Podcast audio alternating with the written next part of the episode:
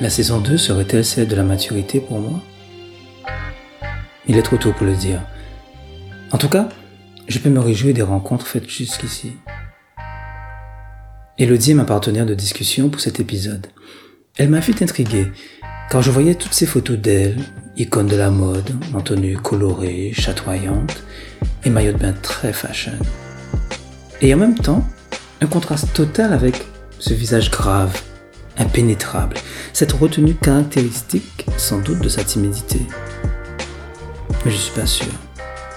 Hum, c'est trop déstabilisant. Il faut que je la croise pour lui demander. Il y a quelque chose qui m'a beaucoup frappé quand j'ai commencé à préparer l'émission avec toi, c'est que tu es ce que j'appellerais une, une fan absolue de la mode. J'étais vraiment impressionné, euh, par exemple des chaussures.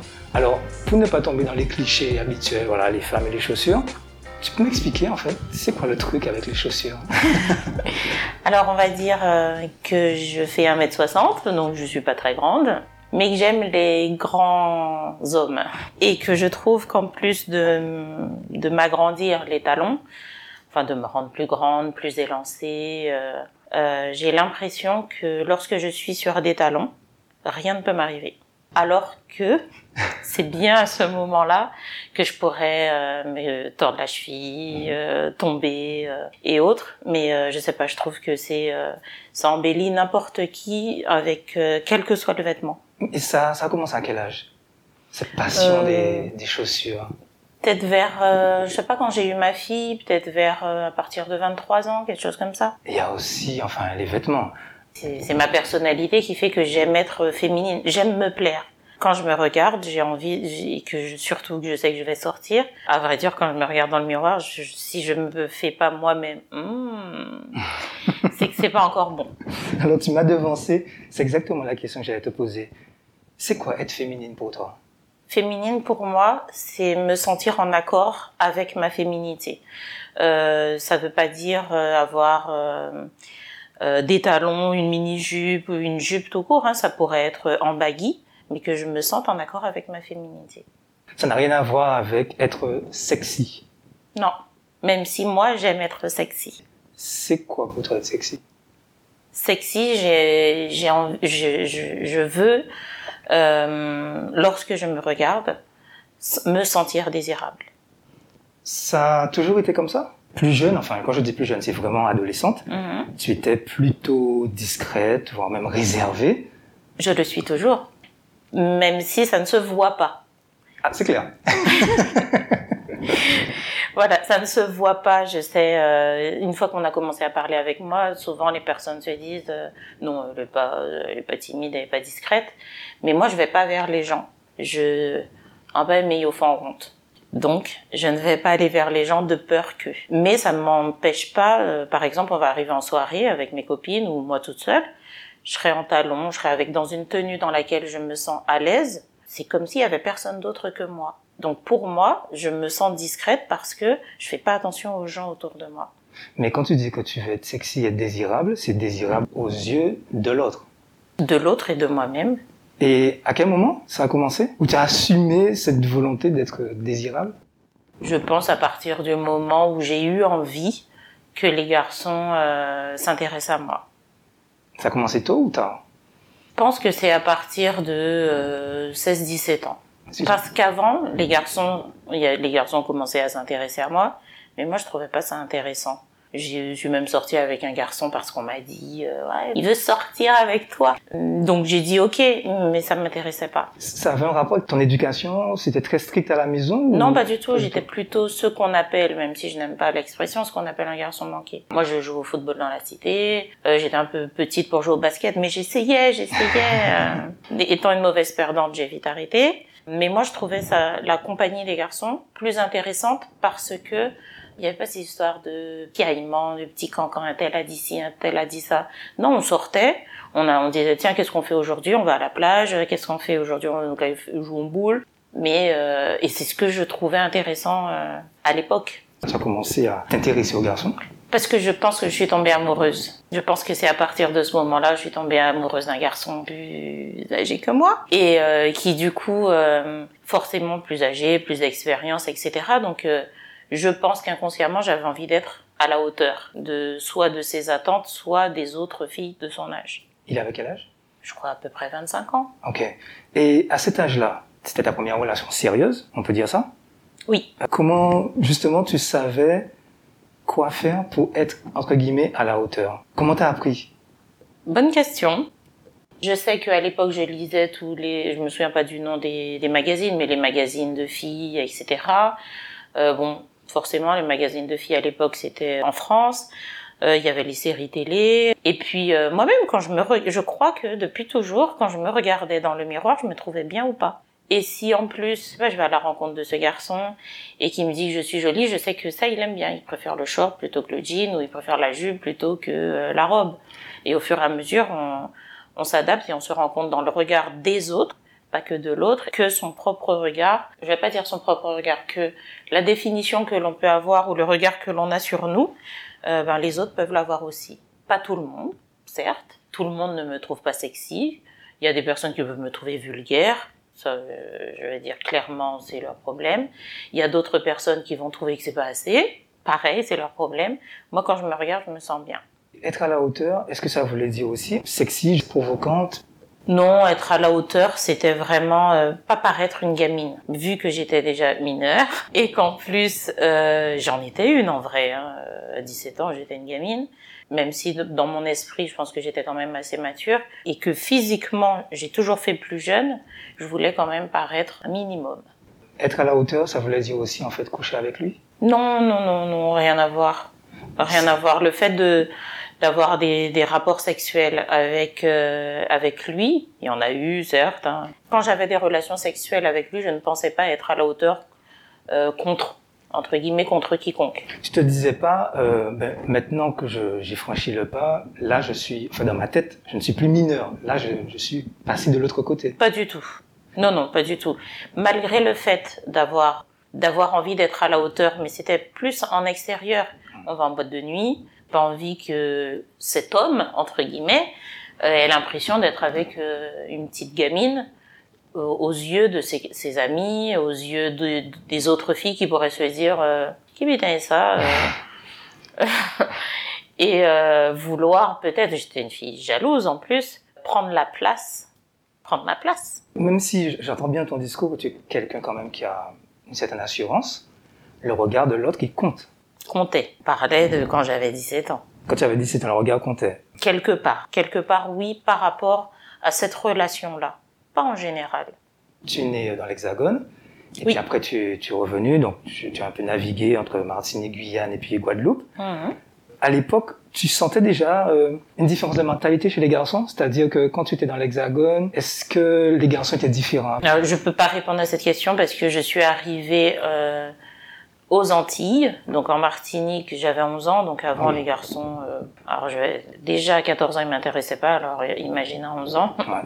pas du tout, je me battais tout le temps, donc euh, le regard des garçons commençait à vraiment se faire sentir quand j'ai eu 14 ans parce que parce que presque du jour au lendemain, ma poitrine euh, est sortie, mais elle n'est pas sortie petit à petit. elle est sortie. euh, ah ouais, j'avais une forte poitrine. Ça a été un choc? Ah non, c'est un super plaisir pour moi. Ce qui a été le choc, ça a été que euh, les garçons m'ont catalogué carrément euh, autrement du jour au lendemain. Le Parce regard a changé. Voilà, j'étais euh, j'étais Hello, euh, avec qui on allait jouer au football, euh, à qui on pensait pour euh, pour aller faire un sué. Et après, mon téléphone a commencé à sonner à la maison. oui, madame, est-ce que je peux parler à Elodie? Oui, allô. Oh, un tel, oh, cool. Est-ce que tu veux venir au cinéma avec moi samedi soir? Et là, je comprenais pas. Là, tu étais devenue euh, une femme, en tout cas à, leur- ça. à leurs yeux.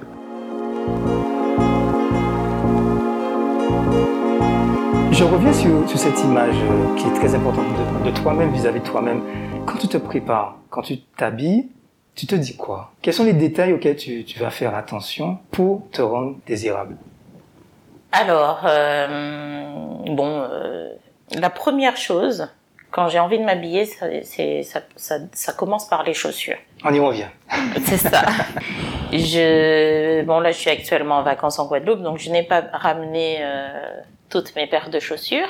Mais euh, je regarde d'abord dans mon placard à chaussures, je choisis une paire de chaussures et ensuite je regarde, le, je mets un vêtement qui ira avec. Et au fur et à mesure, donc ça commence par les chaussures.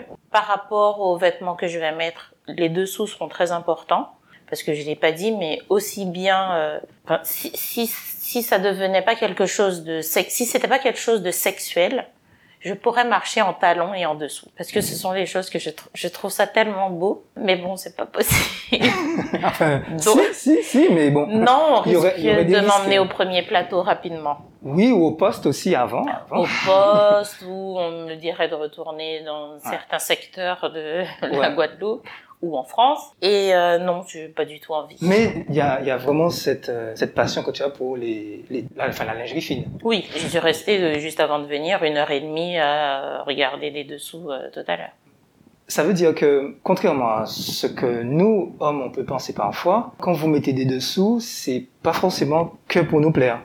Ah C'est d'abord, pas du tout en tout cas, te concernant, ah oui tes dessous, tu les choisis pour toi. Ah oui, bah oui, complètement. Mais tout ce que je fais, je le choisis pour moi. Après, j'aime faire plaisir. Et en général, en, en grandissant, je m'en rends compte aussi. En grandissant, en vieillissant. En mûrissant. oui, aussi. euh, euh, je me rends compte que lorsque moi je suis satisfaite, ben, ça fait plaisir de toute façon. Quand tu t'habilles euh, pour euh, aller au une soirée resto entre copines ou, ou entre copains, et quand tu vas à un rendez-vous galant où tu sais qu'il y a de fortes chances que ça se termine euh, par du sexe, j'allais dire au lit, mais ne soyons pas trop classiques, juste par du sexe, quel que soit l'endroit, est-ce que quand même tu fais attention à ça? Oui. oui, parce qu'il faut que ce soit pratique. On ne sait jamais. Est-ce que tu peux te définir pour moi Bien sûr. pas les dessous pratiques Alors, en fonction, alors euh, je vais aller, même quand je vais sortir avec des copines, euh, même avec ma fille, hein, euh, au restaurant ou autre, j'aurai des jolis dessous parce que c'est ce que j'aime. Mais lorsque je sais qu'il y a une possibilité de relation sexuelle, je fais en sorte que mes dessous ne soient pas trop techniques, trop compliqués. C'est-à-dire que, euh, par exemple, je peux avoir un body qui va être euh, un petit peu embêtant à détacher. Euh, ça peut être un soutien avec plein de fils, etc. Ça peut être aussi un string ou, euh, enfin, Non, mais c'est super intéressant parce que les femmes qui nous écoutent, elles, elles ont compris tout de suite. Y a pas de souci. mais moi, en tant qu'homme, et je l'assume, je trouve ça, et pour les hommes qui nous écoutent aussi, euh, j'espère, ouais, ça c'est un truc auquel je n'avais pas du tout pensé. Votre esprit, en tout cas le tien, va aussi loin dans les détails. J'ai un esprit qui, est, sans le faire exprès, hein, Ouais. qui analyse les détails tout le temps. Donc je pense et j'anticipe et je pense aussi euh, ben, à mon bien-être parce que euh, il suffirait que je sois pas très à l'aise avec mes dessous, euh, on se retrouve dans une imagine il débande. Quel est l'intérêt pour moi? Ben, de le faire revenir. Ouais, voilà, mais bon, Mais bon, si on peut éviter. ça veut dire oui, voilà, si on peut éviter. On sait pas où ça va se passer. Le classique, on pourrait penser qu'il va nous emmener euh, dans un hôtel euh, avec un lit bien fait, etc. Euh, c'est rare. hein. Toi, c'est quelque chose qui a de l'importance pour toi? Le lieu? Il faut que ça soit très classique, justement, l'hôtel ou... Pas du tout. Le lieu, peu m'importe. C'est le moment qui compte. Ce qui, euh, ce qui fait que euh, après, je peux, je peux me dire, non, il le dit franchement, t'as exagéré. Et puis après, Je te demandais quelle exagération. et puis après, je vais en parler avec mes copines qui vont me dire, mais, non, pff, t'as kiffé? Ben, C'est tout ce qui compte. ça t'est arrivé donc d'exagérer. Je vais pas dire exagérer, mais de euh, de pas penser à ce qu'il pourrait y avoir autour. Alors, soyons, soyons clairs. Tu, tu en avais envie, il en avait envie. Voilà, nous sommes deux, deux Voilà. adultes consentants, donc euh, on a, tu on t'es pas préoccupé euh, non, pas du tout. de pouvoir être vu ou pas? Voilà. Est-ce que être vu, ça aurait pu être quelque chose d'excitant? Ah, mais je pense que le fait, je me suis pas préoccupée de savoir que je pouvais être vue, mais je pense que le fait qu'il y ait quand même cette option-là rendait la chose encore plus excitante. Un peu plus pimenté.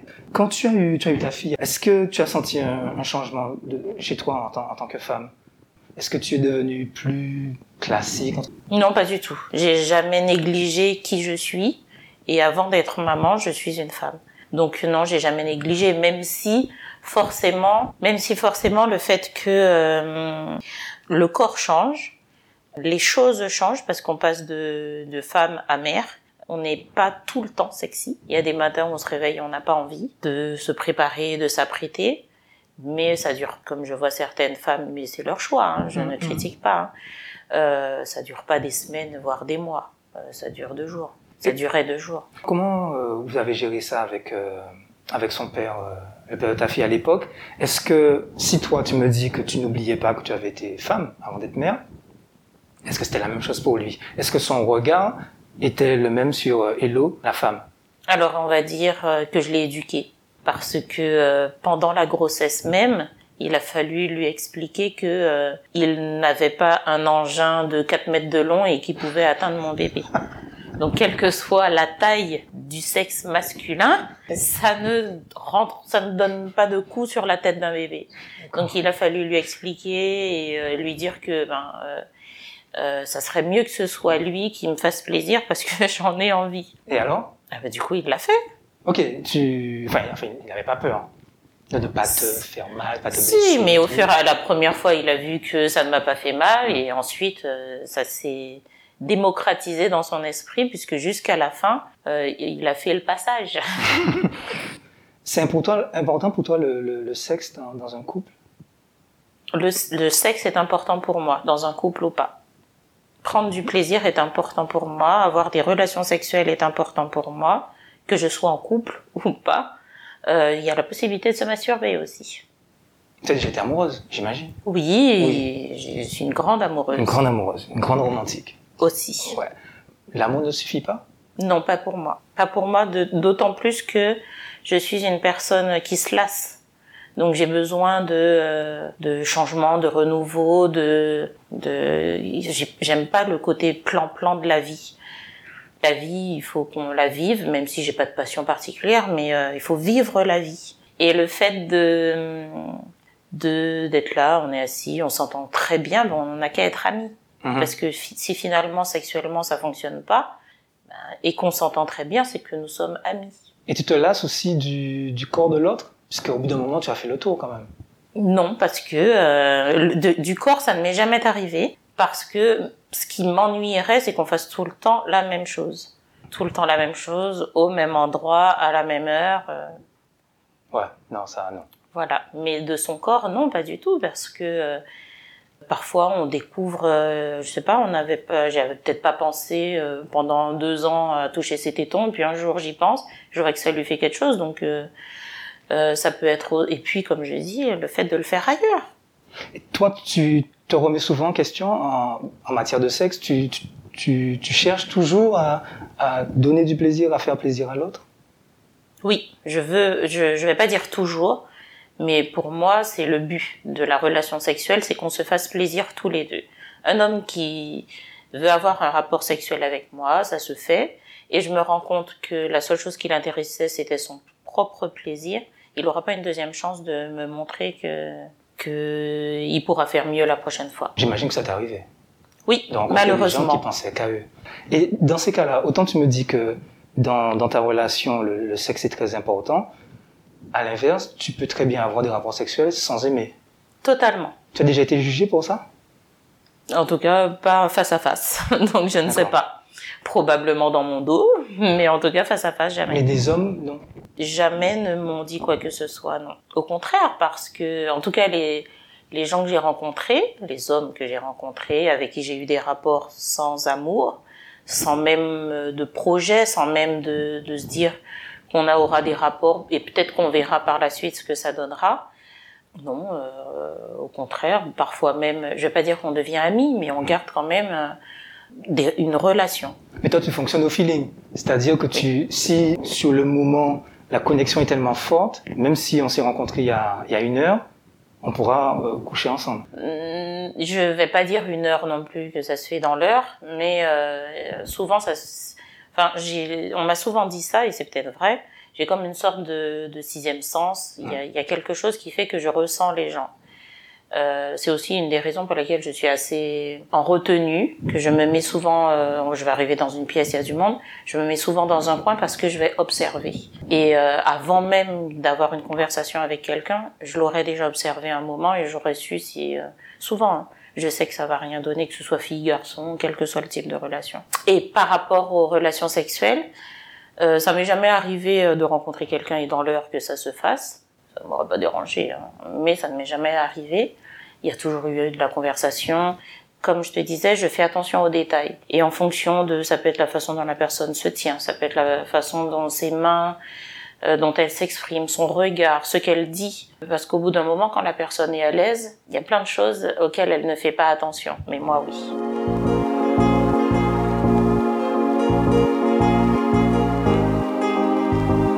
Là, justement, il y a eu, euh, il y a une bascule au niveau de ta vie, parce que bon, on va en parler maintenant. Tu as été diagnostiqué d'un cancer. Oui. Euh, la première fois, c'était euh, c'était en quelle année? En 2018, en, mars 2018. Très peu de temps après, tu as, tu as subi une opération. C'est ça. Moins d'un mois après, j'ai subi une double mastectomie. Quand le médecin t'a dit que voilà, c'était ça la solution, justement, tu nous parlais de tes seins euh, un peu plus tôt. J'imagine que ça a été un choc. Le choc a été le lendemain de l'opération parce que je n'avais pas du tout imaginé euh, ce à quoi je ressemblerais en acceptant la double mastectomie. En vrai, ce que j'avais accepté dans mon esprit, c'est pas la double mastectomie, mais la reconstruction. Donc le fait d'avoir des prothèses euh, et, euh, d'avoir une poitrine de jeunette, même si je sais qu'à 36 ans, je n'étais pas âgée mais avoir une poitrine d'une personne qui n'a pas allaité, qui n'a pas enfanté et qui a une vingtaine d'années. Euh, c'est plutôt ce que j'avais accepté. Sauf que lorsque j'ai découvert que le lendemain de l'opération, que j'étais toute plate avec un truc un peu flasque parce que c'était de l'eau qu'il y avait dans, dans la prothèse qu'il m'avait mise, euh, ça a été un énorme choc euh, qui fait que j'ai dû pleurer, je pense, tout un après-midi. Là, on parlait de, de féminité plus tôt.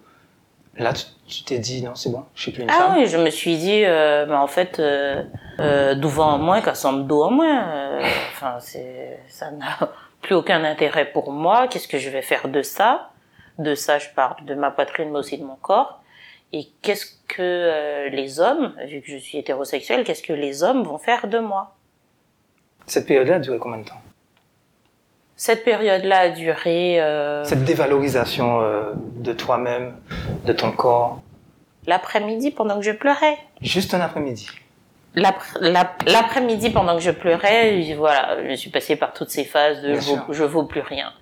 J'ai eu au téléphone, je sais pas si c'est ce jour-là ou le lendemain, et aussi je l'ai vu, une de mes copines, une, une femme extraordinaire qui m'a accompagnée à partir du jour où je lui ai annoncé que on n'était pas, on était proches, mais on n'était pas aussi proches. On s'entendait bien, on aimait aller danser ensemble, surtout. Et euh, à partir de ce jour-là, quand je lui ai annoncé que j'avais ce cancer du sein, euh, elle ne m'a plus jamais lâché.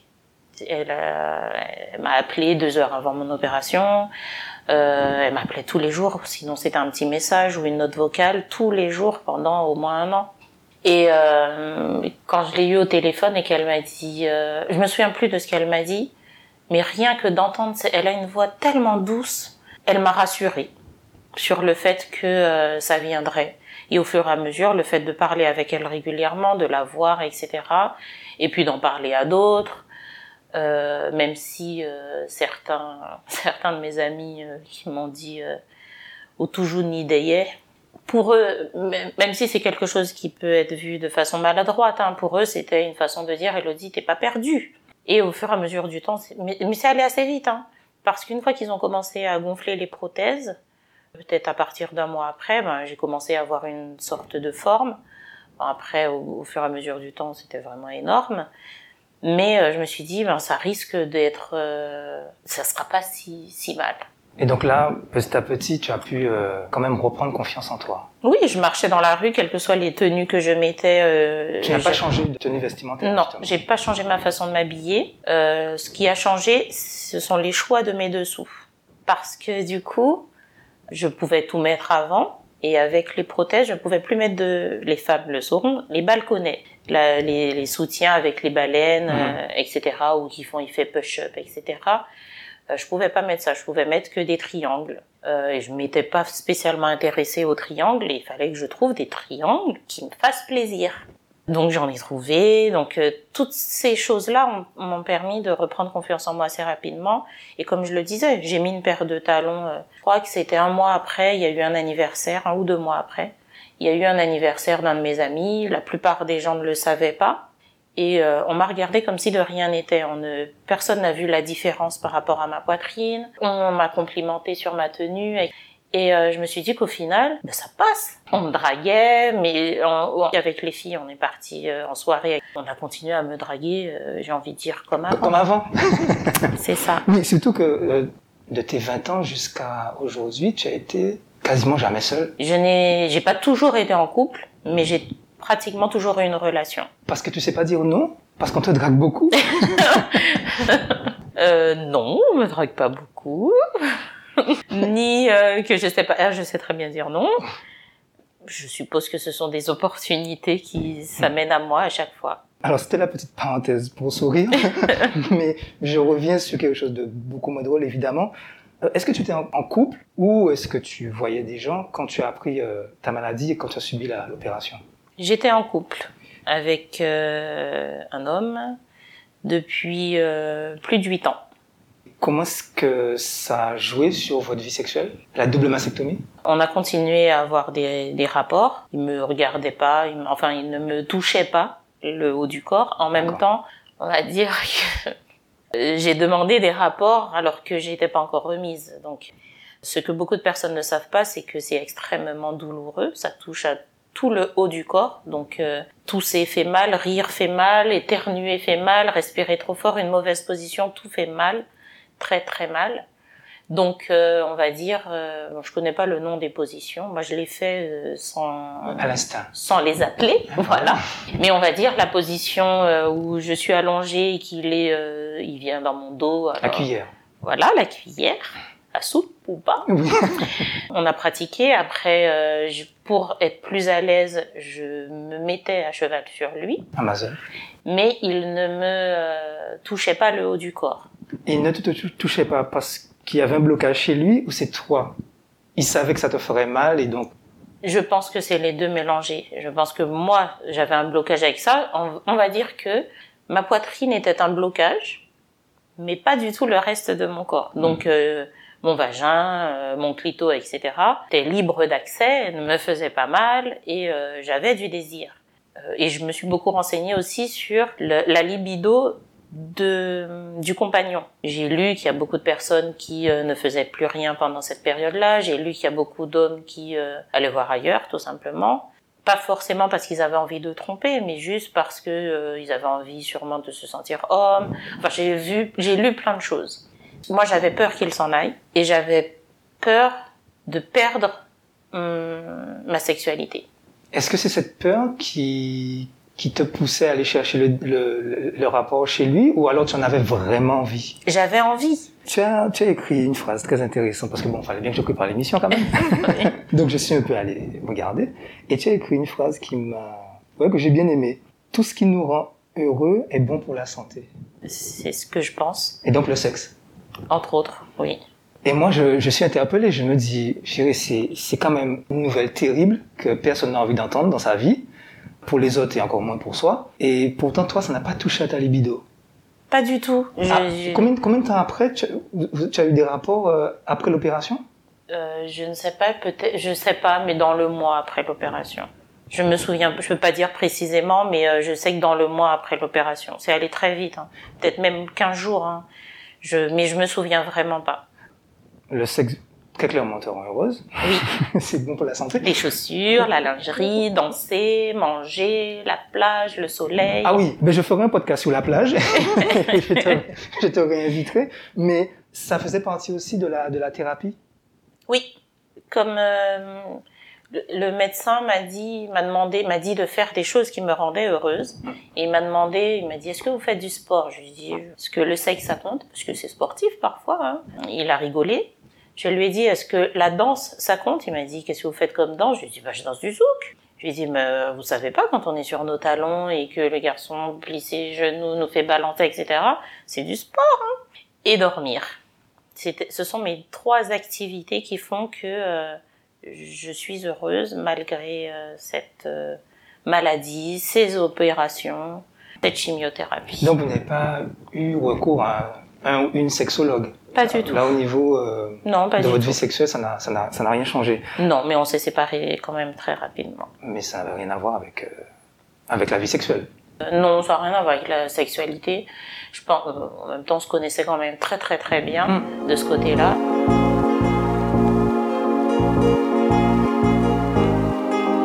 Malheureusement, la maladie est revenue.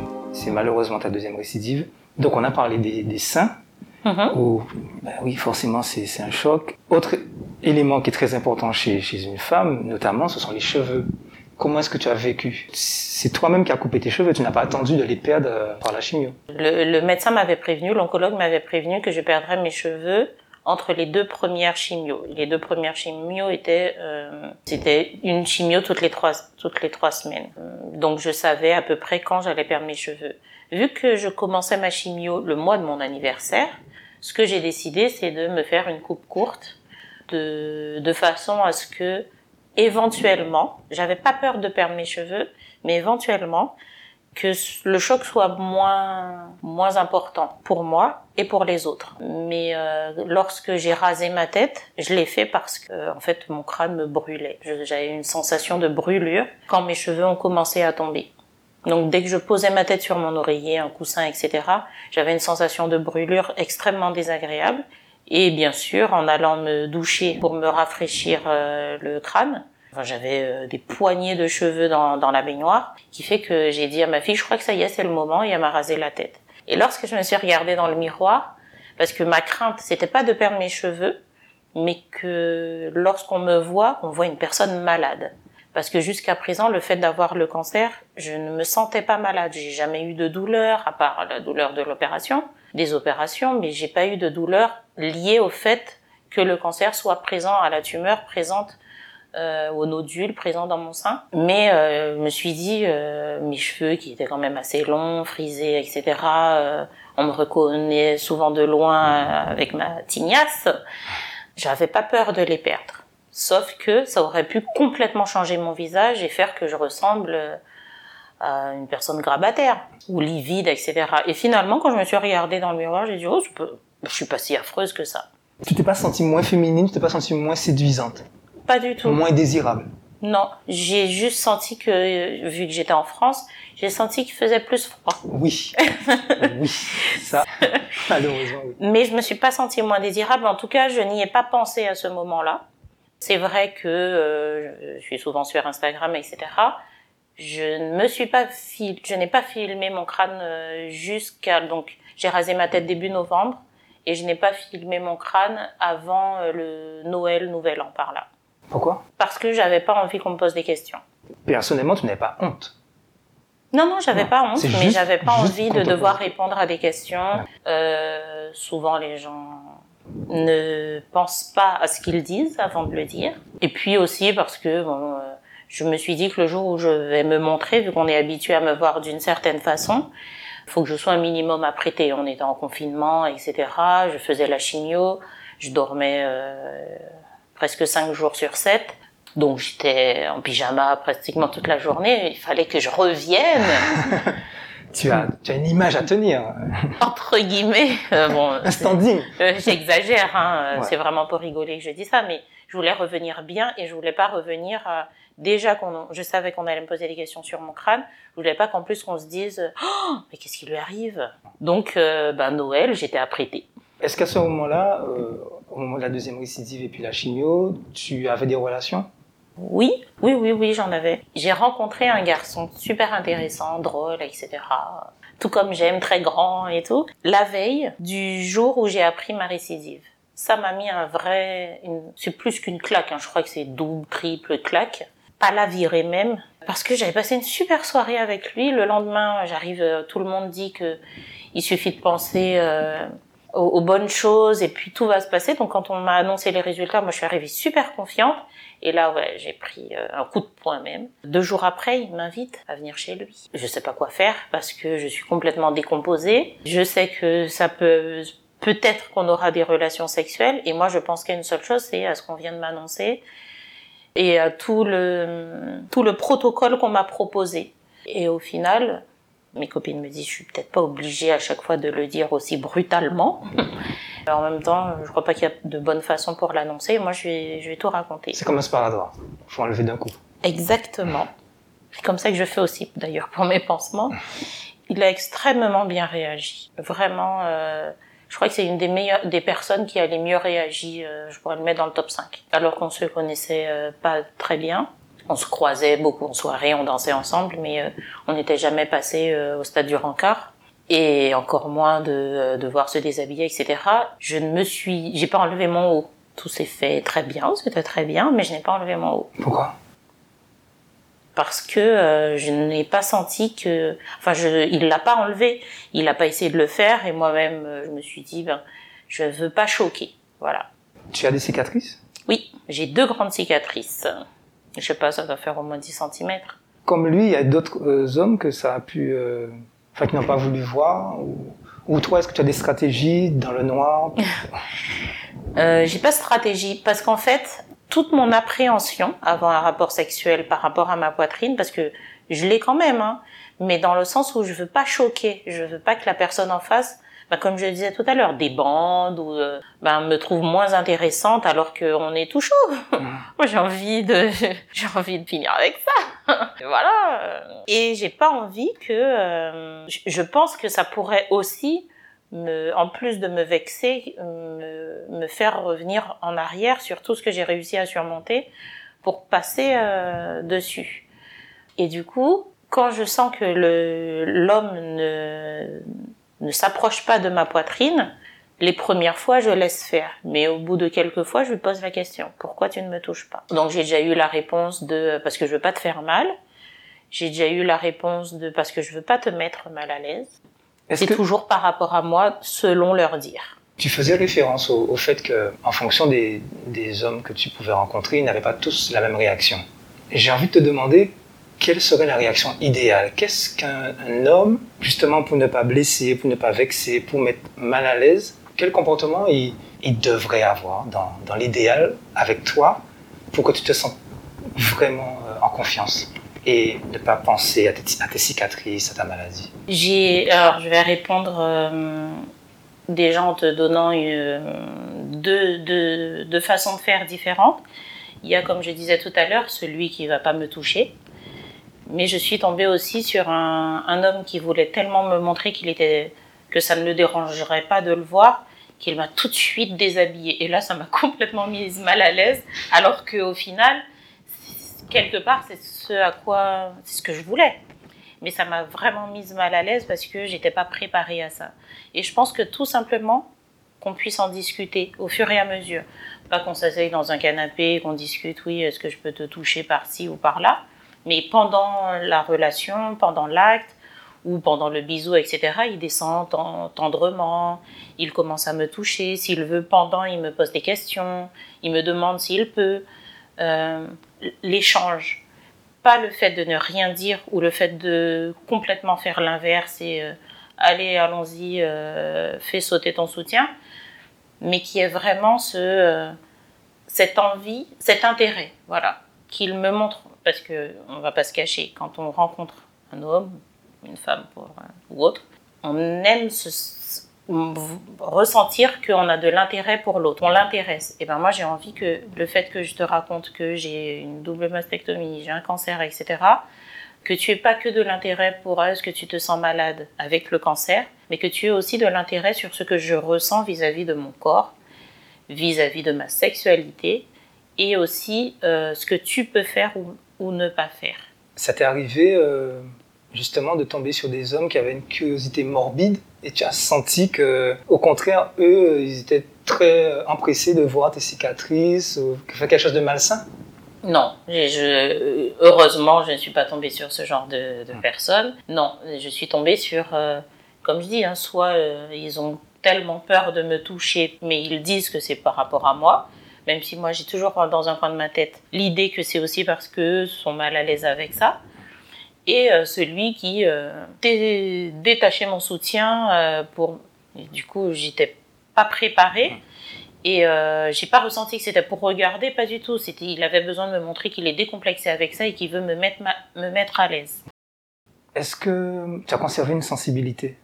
Alors j'en ai un petit peu maintenant, mais euh, ce qui me manque le plus, parce que je n'ai plus mes tétons, ce qui me manque le plus, c'est la sensation Lorsqu'on caressait mes tétons, suçait mes tétons, lorsqu'on frôlait mes tétons, c'est ce qui me manque le plus.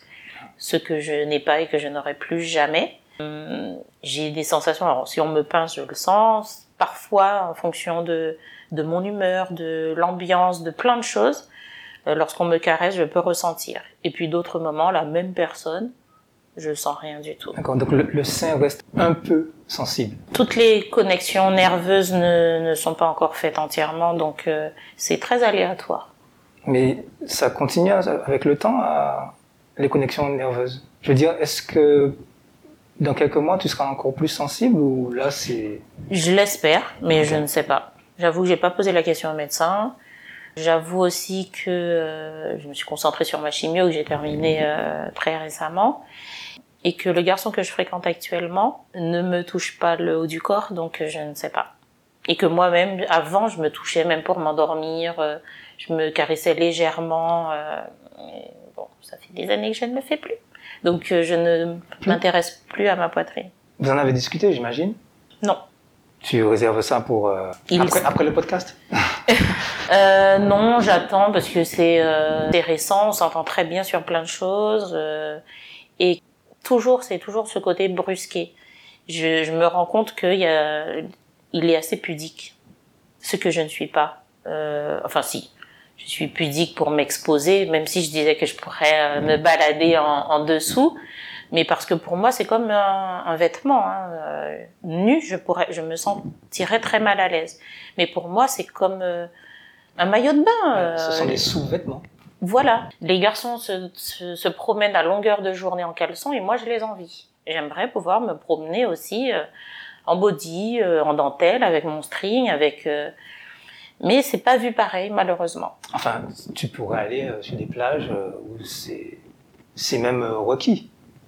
Oui, mais euh, bien souvent, je l'ai fait une fois, deux ou deux ou trois fois, mais bien souvent, ce qu'il y a sur la plage m'écœure. Mais oui, mais en fait, tu n'y vas pas pour ça. Oui, mais je vois. Mes yeux, ils se, ils se collent pas hein, quand j'arrive sur la plage. Oui, mais quand tu arrives sur la plage, c'est pour te baigner, c'est pas pour euh, reluquer les... mais j'ai pas envie. non, je reluque pas. Mais, euh, euh, comment je peux dire ça? Gader, c'est nourrir Asier. Mm Et ouais, mais gader. Voilà. Okay. Avant de manger euh, au restaurant, on regarde la carte.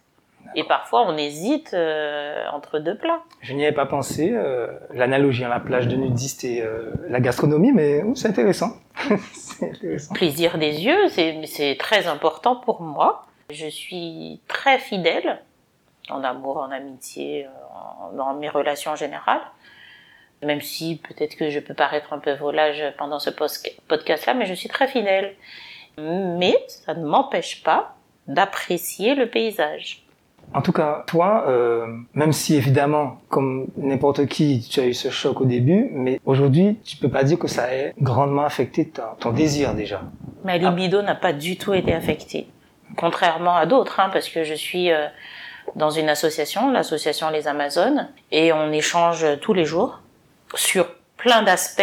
La chimiothérapie euh, n'a pas eu le même effet sur moi que sur la plupart d'entre elles. Toutes celles qui étaient en soins en même temps que moi ont eu euh, beaucoup d'effets secondaires. Moi, euh, les deux effets secondaires que j'ai eus, ça a été la perte de mes cheveux et le fait de dormir beaucoup plus. Mais j'ai pas eu de nausées, j'ai pas eu de vomissements, j'ai pas eu de pratiquement rien en fait. Donc, et, et donc pas de perte de libido. Et pas du tout même. J'ai même l'impression que euh, ma libido euh, s'est décuplée. Mais ça doit pas être grâce à la chimie, ça. Je n'en ai aucune idée. Je, je sais pas, mais j'y pensais encore ce matin, où euh, je me masturbais ce matin, et je me dis, mais tiens, Elodie, euh, mais qu'est-ce qui t'arrive? Tu as encore besoin de te masturber? Oui. Tu as souvent envie? Oui. Lorsque je suis sans, sans relation, c'est comme si euh, le feu est éteint. Mais à partir du moment où, que où je fréquente quelqu'un, ah, c'est du grand brasier. Enfin, ce sont des grandes flammes. Donc ça veut dire qu'une fois que la personne a réactivé la chose. Exactement. Euh, Là, il a choqué, ben, ouais. c'est vraiment comme un volcan. Un volcan en éruption. voilà, j'ai eu ma réponse sur Elodie. Je tenais à terminer notre échange sur cette note. Non pas que parler de sa maladie n'était pas important. Au contraire, Mais je ne voulais pas la réduire à celle-ci. Elodie a eu un cancer, et non pas une mais deux récidives. Et tout ça en trois ans. Ouais. Mais Elodie est aussi, et même surtout, une femme qui veut continuer à croquer la vie à pleines dents. Vous l'aurez compris. La vie est trop courte et trop précaire pour ne pas se donner et prendre du plaisir là où on le souhaite. Alors pour ça, merci Elodie. C'est une belle leçon de vie. Merci de votre fidélité à encore et continuez de partager autour de vous car on ne jouit bien que de ce qu'on partage.